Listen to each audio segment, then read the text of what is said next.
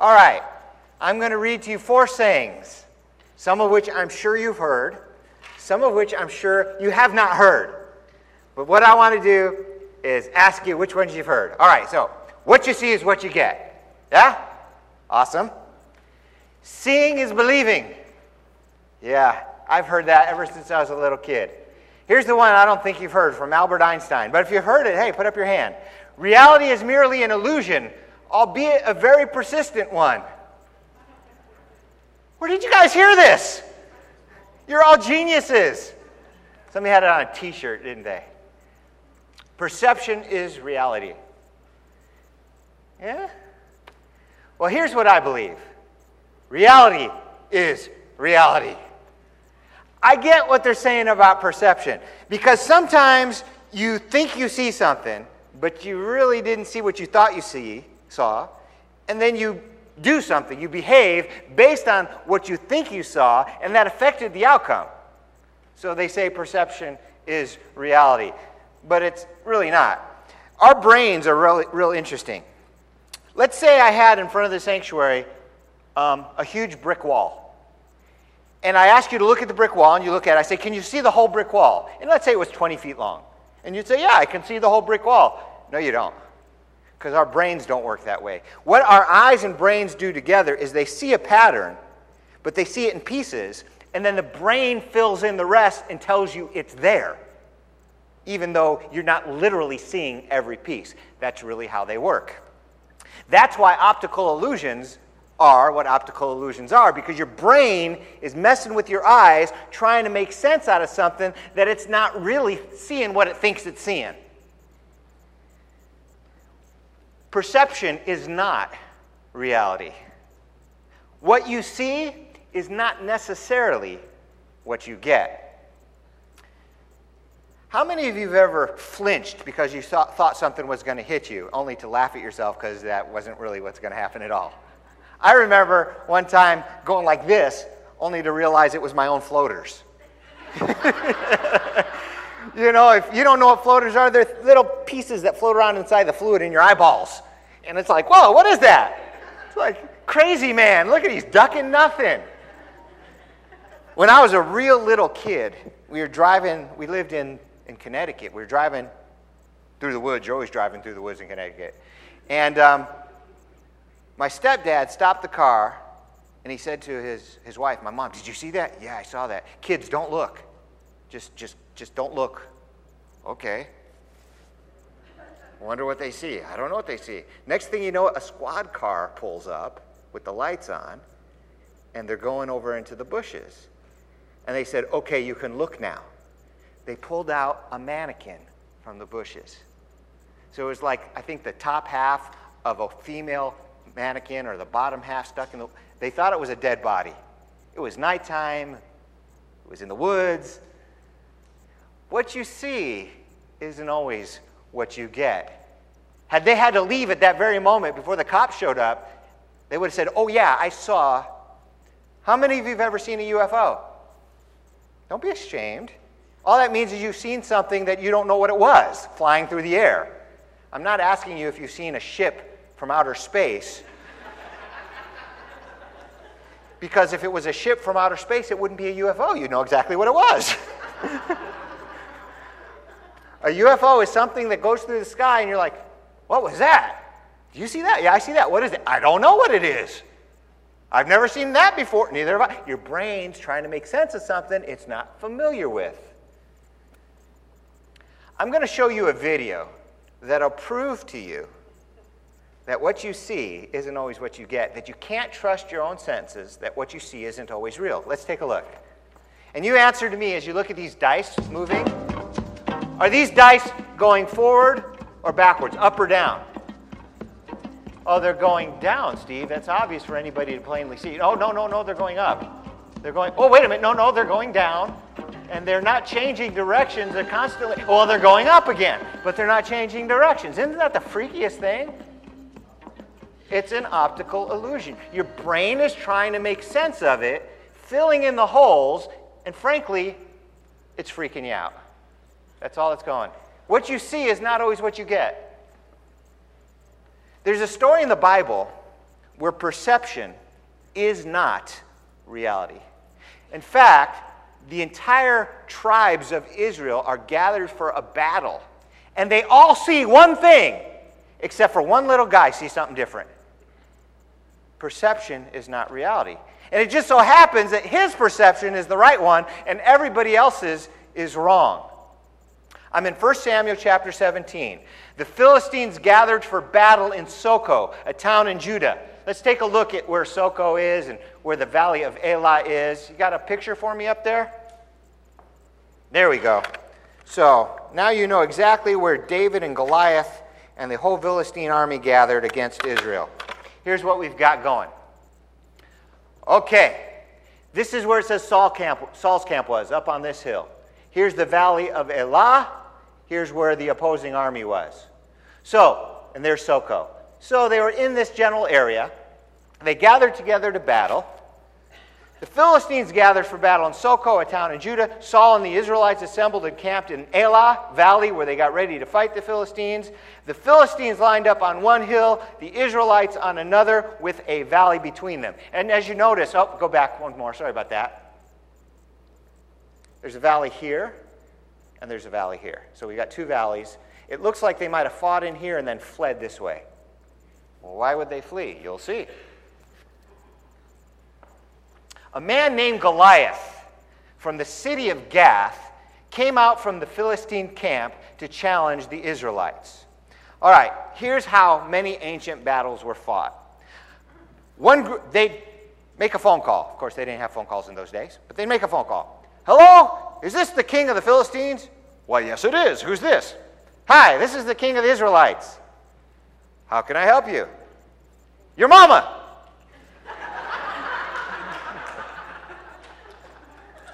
You talking about my mama? Your mama. You want to fight about it? Meet you in the valley of Elah. Be there in the spring. You better be. So they show up, and then they look at each other, and they start all over again. And they start calling each other names. You're God stupid! My God can beat up your God any day. Your women are ugly. You, talk, you talking about my women? They would try to get each other angry enough to fight. I guess they didn't want to just fight. They had to work themselves into a frenzy, beat on their spears. Dude, if you want to fight, just fight. But they'd do all this crazy taunting. And then they had this thing where they'd say, hey, let's just settle it like men. You send out a warrior, we'll send out a warrior, we'll watch them fight. If your warrior wins, we'll serve you. If our warrior wins, you serve us. Deal? Deal. so they sent out a warrior. They sent out Goliath. He was over nine feet tall, wore a bronze armor that weighed about 125 pounds, and a bronze helmet. His legs were protected by bronze armor, and he carried a bronze javelin slung over his shoulder. His spear was as thick as the bar on a weaver's loom, and its iron head weighed about 15 pounds. And a soldier walked in front of him carrying a shield. Do we got a picture here of how big Goliath compared to David might have been? I think I gave you one, but I'm asking for it earlier, and I know that. Let's take a look, see if you can find it.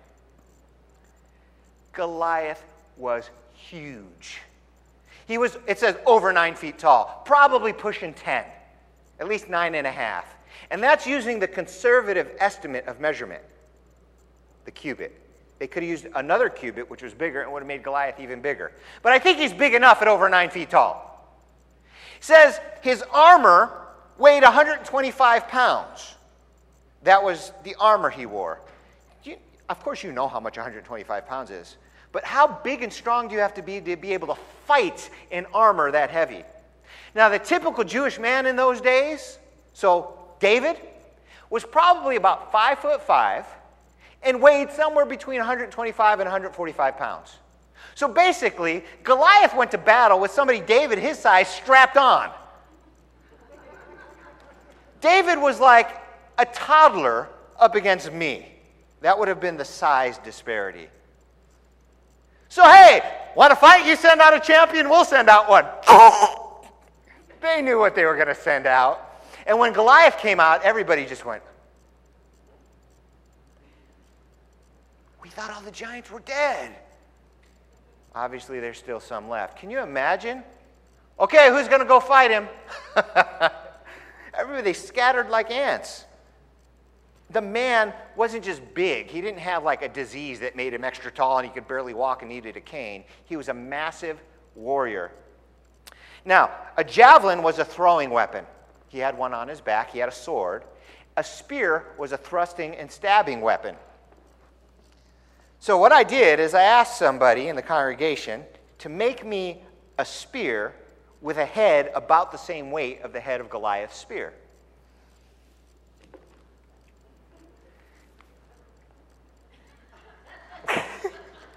All right?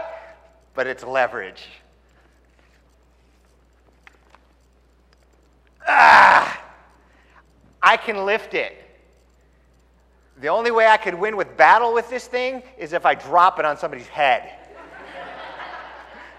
He had to be strong enough to use this in quick thrusting motions. So even the people who are Bible skeptics and say, come on, you know Goliath wasn't really that tall. Maybe you misunderstood the measurement of the cubit. Fine. If he wasn't nine feet tall, he was definitely nine feet wide to carry something this big into battle and this heavy. And I'm not faking how big this, how heavy this thing is. By the way, my stick is probably a lot smaller than his stick was. I just know the measurements of the head, so that's what I gave to you, the weight. After services, you're all welcome to come up here and lift up this thing to feel how heavy it is. Just be careful with it. If it falls on your feet, it's your fault, not mine. Just be careful with it. Ah. He was a monster. So, Goliath's over nine feet tall. He comes to the battle. Everybody runs from him. But there was one guy who wasn't scared of him at all. Now, Goliath had gone out and taunted the Israelites for the better part of a month. David wasn't there. He wasn't part of this war. He was home feeding the sheep. But dad sent him to bring some supplies for his brothers and his commander. So David comes, and then he hears this challenge that had been going on for roughly a month or whatever it was, I don't remember. Here's what David sees. Here's what David hears. Goliath stood and shouted to the ranks of Israel Why do you come out and line up for battle? Am I not a Philistine and are you not servants of Saul? Choose a man and have him come down to me. If he's able to fight and kill me, we will become your subjects. But if I overcome him and kill him, you will become our subjects and serve us. This day I defy the ranks of Israel. Give me a man. Let us fight. On hearing the Philistines' words, Saul and all the Israelites were dismayed and terrified. There is no way. Nobody's going to go up against this guy. David was not afraid at all. David said to Saul, Your Majesty, no one should be afraid of this Philistine. I'll go fight him. What did David see that the rest of them did not see? Or what did the rest of them see that David didn't see? Somebody's perception of reality here is definitely skewed. Because obviously, David isn't seeing the world the way these guys are. Because he's like, I'll go. Little five foot five David probably weighs 125, 140 pounds. I'll go fight him little pipsqueak of a man compared to Goliath.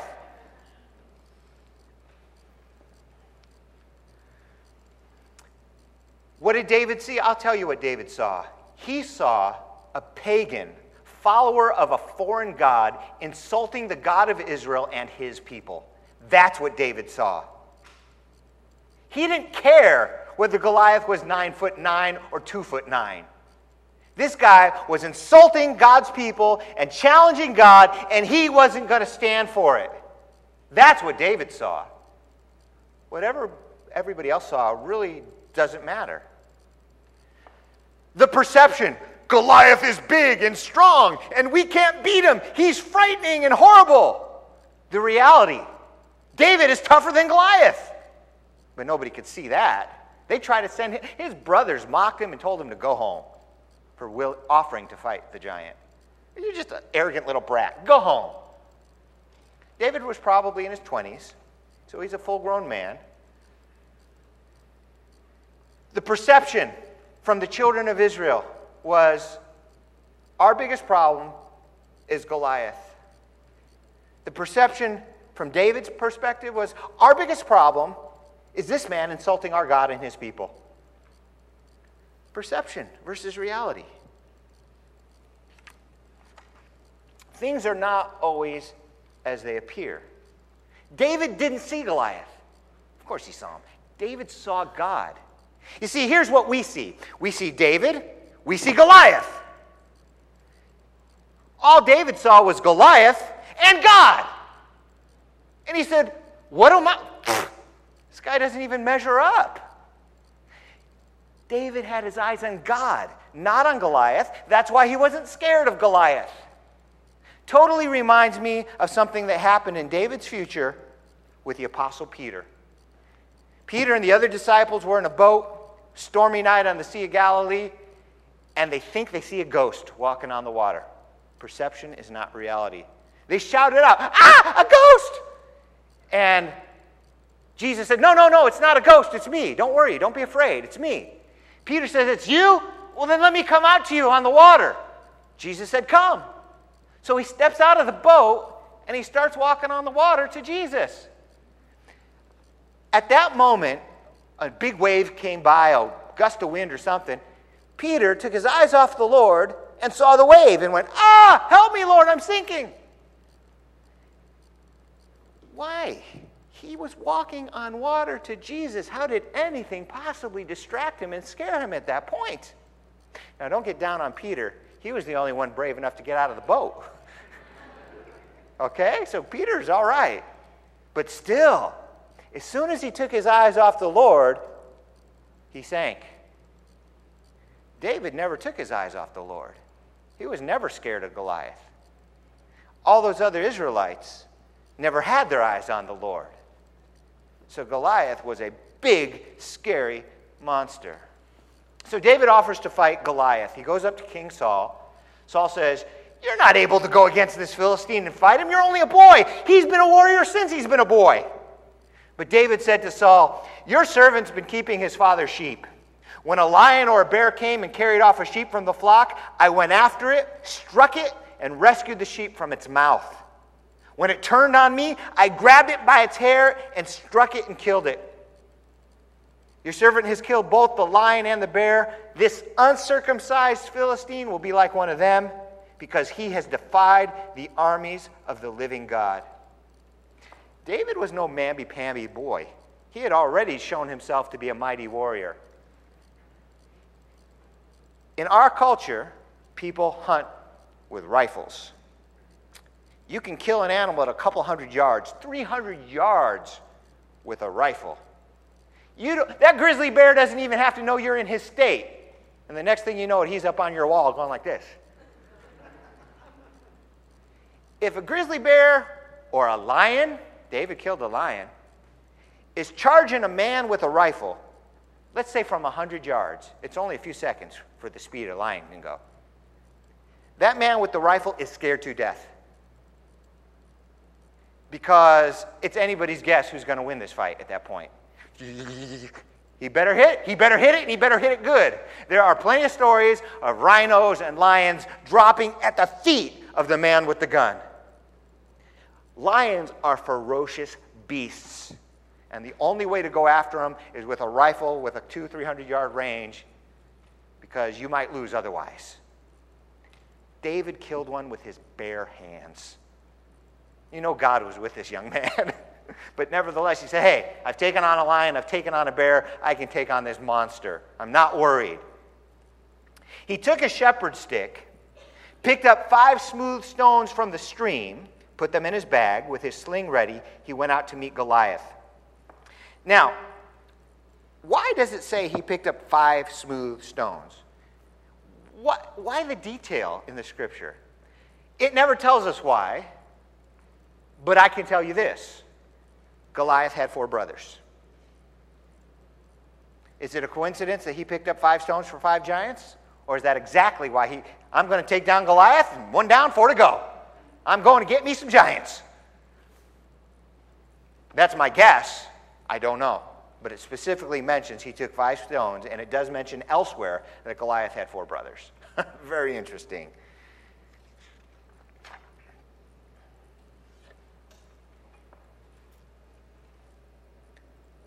Goliath says to David, What's that stick for? Do you think I'm a dog? And he called down curses from his God on David. Come on, I'll give your body to the birds and animals to eat.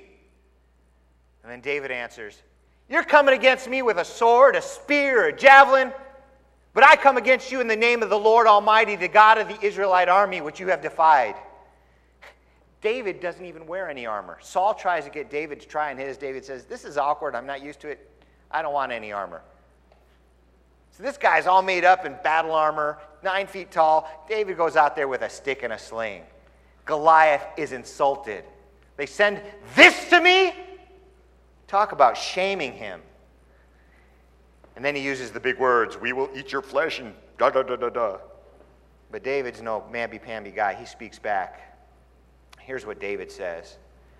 I come against you in the name of the Lord Almighty, the God of the Israelite armies, which you have defied. This very day, the Lord will put you in my power. I will defeat you and cut off your head.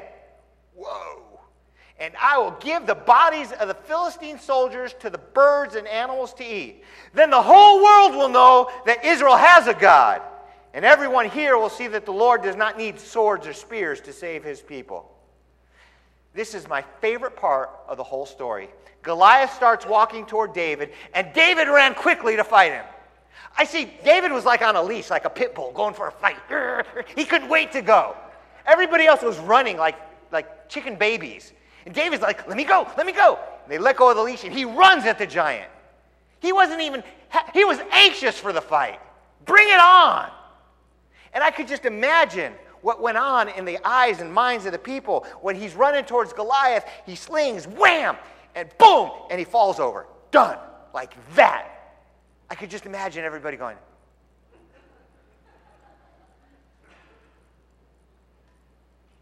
Then David gets over to him, jumps up on him, pulls out his sword, Goliath's sword, whacks off his head, and goes. All the Philistines dropped their armor and ran. And then the Israelites went after him, pursued him all the way back to the doors of their hometown. What a story. David single handedly saved the nation of Israel that day.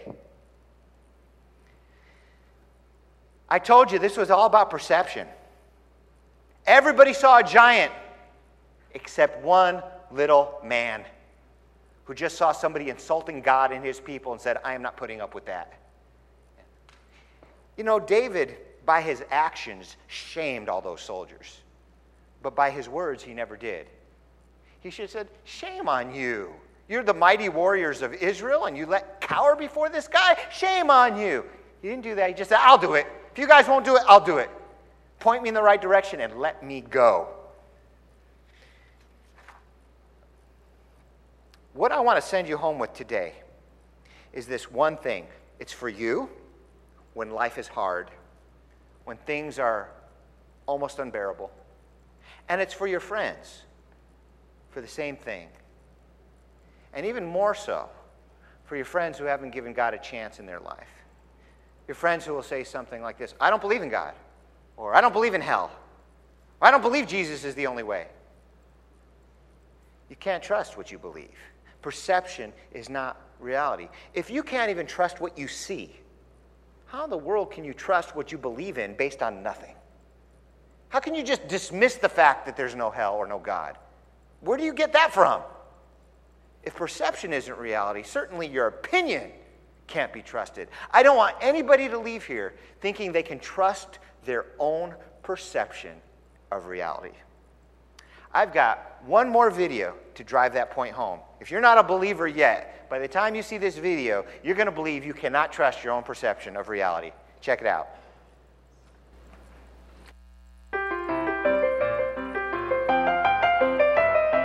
Clearly, somebody in this room murdered Lord Smythe, who, at precisely 3.34 this afternoon, was brutally bludgeoned to death with a blunt instrument. I want each of you to tell me your whereabouts at precisely the time that this dastardly deed took place.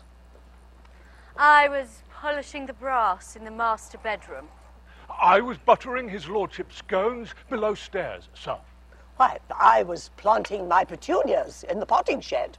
Constable, arrest Lady Smythe. But, but, but how did you know? Madam, as any horticulturist will tell you, one does not plant petunias until May is out. Take her away. Sorry, madam. It's just a matter of observation. The real question is how observant were you?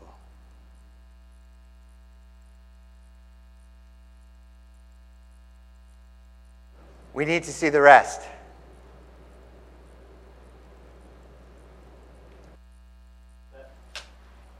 And action. Clearly, somebody in this room murdered Lord Smythe, who, at precisely 3.34 this afternoon, was brutally bludgeoned to death with a blunt instrument.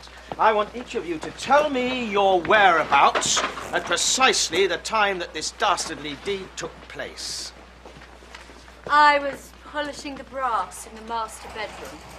I was buttering his lordship's scones below stairs, sir. Why, I was planting my petunias in the potting shed. Constable, arrest Lady Smythe. Yeah, you know what? When I first saw that, I didn't believe, you can kill it now, I did not believe they really made 21 changes. So I went back and saw the video from the beginning, and sure enough, everything you saw them switch out was actually there in the first run through the video. They did that right in front of your face without you even having a clue. Perception is not reality. What you see is not always what you get. We cannot trust our own perspective on things. Well, if we can't tr- trust our own perception, our own judgment, then whose do we trust? You know it. The Bible says, Do you see a man wise in his own eyes? There's more hope for a fool than for him. That verse means a lot more to me now after this. Listen to what the Bible says Trust in the Lord with all your heart and lean not on your own understanding. Because it's not trustworthy. We can be so easily duped, deceived, and fooled. Who knows what kind of flim flam they're pulling on you on CNN and Fox News all the time? Stuff that they know they're pulling on you, and stuff they're pulling that they don't even know they're pulling on you. Their perception of reality is just as skewed as ours. And what happens when Satan gets behind it and steps it up like only an evil demonic being can? I'm telling you, we cannot trust our own judgment and perception of things. We need somebody else to trust. I ever tell you the story about when I was a little kid and the boogeyman in my bedroom? Huh? Let me tell you about the boogeyman in my bedroom. True story. Could also tell you about the spider that was that big in my bedroom. Maybe I'll tell you about both. I wonder if that was the boogeyman's pet. I don't know how old I was.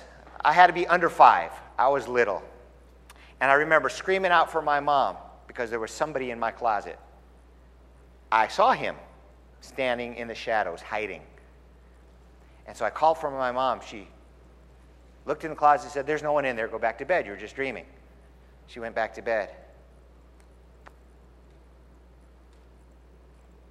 Ma! He's there, he's there, Mama! Finally, on the third time, she turned on the light, showed me all the clothes, left, and said it was my imagination. I'm telling you, I saw the boogeyman in my closet. Perception is not reality. I could have swore there was somebody in that closet. There wasn't. But the way the clothes fell and the light hit the clothes, how many of you have ever seen the face of Mars?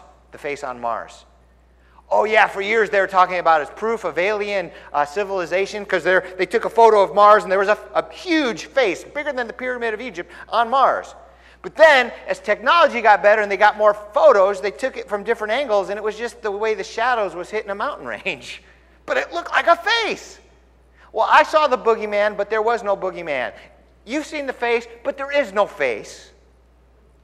You can't trust your own perception, even on things that you see, let alone the unseen world heaven, hell, and the afterlife. Do not trust your own judgment. Trust God's judgment. He sees all, He knows all, and will not lead you astray. Trust in the Lord with all your heart. Lean not on your own understanding. In all of your ways, acknowledge Him, and He shall direct your paths. So, Michaela and I, we went out of town. None of the rest of the family wanted to go. So, Michaela and I went. We went up to Pinetop. On the way to Pinetop, we took this cool route that was supposed to save us some time. Sure, it would have if it wasn't for the accident that shut off the road, the whole road.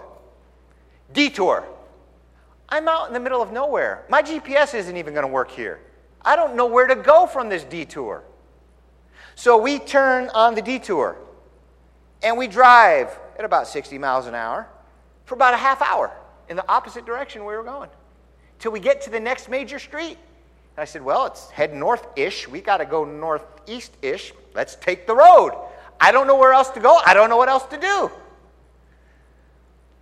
We could have been really annoyed that our trip took us an extra hour and a half that day.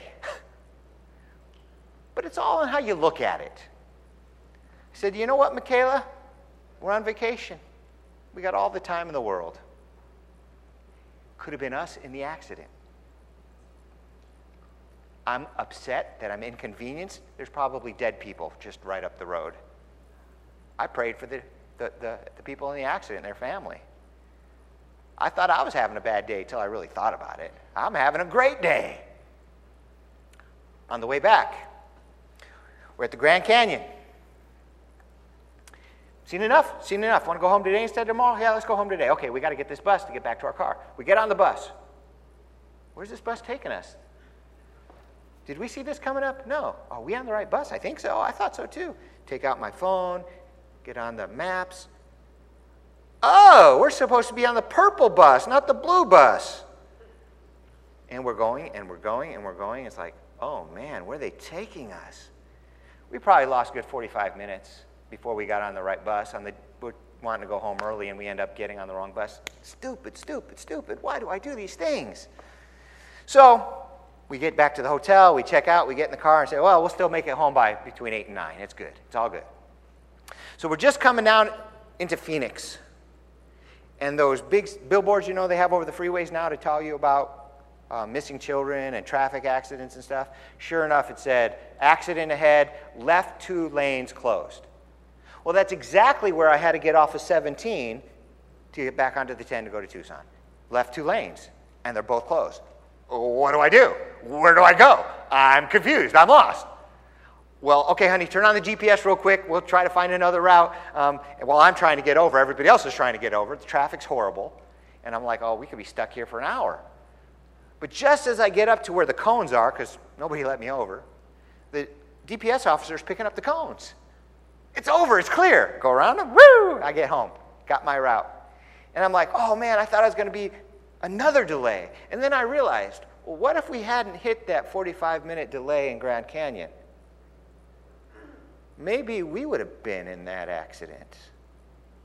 Or if not in it, stuck in that traffic before the cops got there and the freeway opened up. We could have, been, we could have sat there for hours. If not dead, wishing we were. it's not reality, it's your perception of reality. The Bible says all things work together for good for those that love God. You may not see it, you just got to believe it. You got to trust God. You can't trust your own judgment. Yes, when you're suffering and life is miserable, nobody says it feels good. But God promises to make some good come out of it for those who love Him. And that, you, you got to believe that. You got to trust that. Or you can get all bent out of shape and be miserable following your own judgment on things. Let me tell you something the Bible says that most people don't want to listen to, don't want to believe, and will even get mad at you if you tell them it's what the Bible says. We're all lost in our sin and going to hell, and we will suffer there forever if we don't believe in Jesus. How can you say that? That's very narrow, that's very judgmental. I'm not judging anything, I'm just telling you what the Bible says. Well, I don't believe in hell. But you can't trust your own judgment. I don't believe Jesus is the only way, but you can't trust your own judgment. who's you going to trust then? Hopefully, you will trust in the Lord with all your heart and lean not on your own understandings. In all your ways, you will acknowledge Him, and He will direct your paths. Seeing is not always believing, perception is not reality. Please join me in prayer. Okay, Lord, we get it. And thank you. Thank you for showing us the truth and the right way. Thank you for guiding our steps and watching over us. And thank you for giving us a book that tells us your heart, your ways on things, so that we don't have to lead ourselves astray with our own opinions and perceptions. But Lord, I know many within my family, many of our friends and our relatives who continue to trust in their own judgment despite the overwhelming evidence that they should not. Oh Lord, please open their hearts before it's too late for them. And please use us, Lord, as ambassadors of grace to share the truth about you and your Son to a willing, open, and obedient people. For it's in your Son Jesus' name we pray. And if that's your prayer, please join me and say Amen. Amen.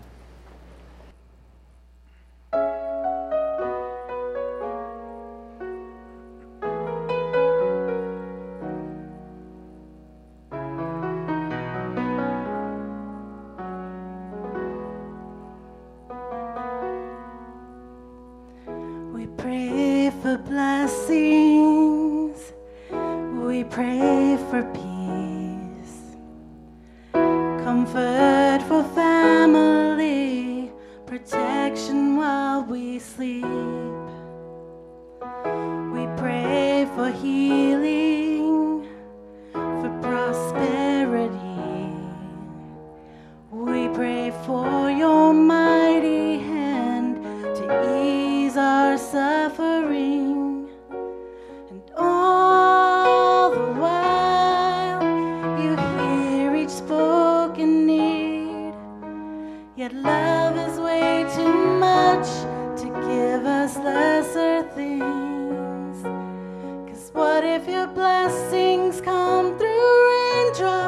What if your healing comes through tears?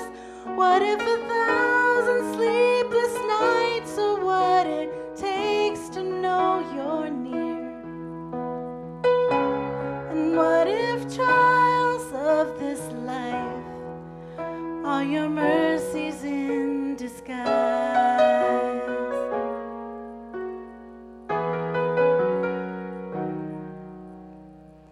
We pray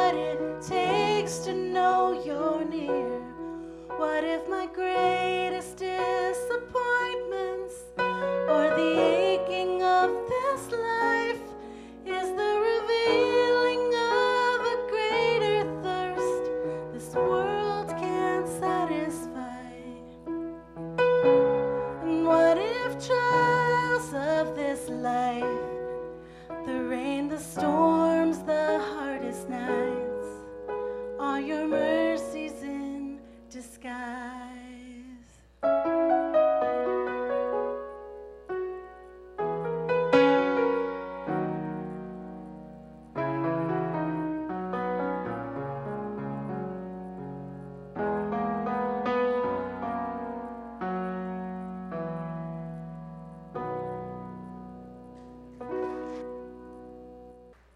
God loves you. There's something going on in your life right now that makes you feel otherwise, we've got some men and women that would like to meet you over in the prayer room, pray with you, encourage you, and just help you feel a little better. Um, if you've not given your life to Christ, I'd like to urge you to do that. And we have some materials in the back for you as well. Our perception is not reality. The reality is that the Lord's coming back. And when he does, there's not going to be a smile on his face. He's coming to judge the earth. But for those who have chosen him as their Lord, as their King, as their Savior, he'll have a big smile on his face. I'd like to encourage you to turn from your sins and ask the Lord to forgive you. Tell him you believe Jesus died for you and rose again, and that you're willing to follow him with your life.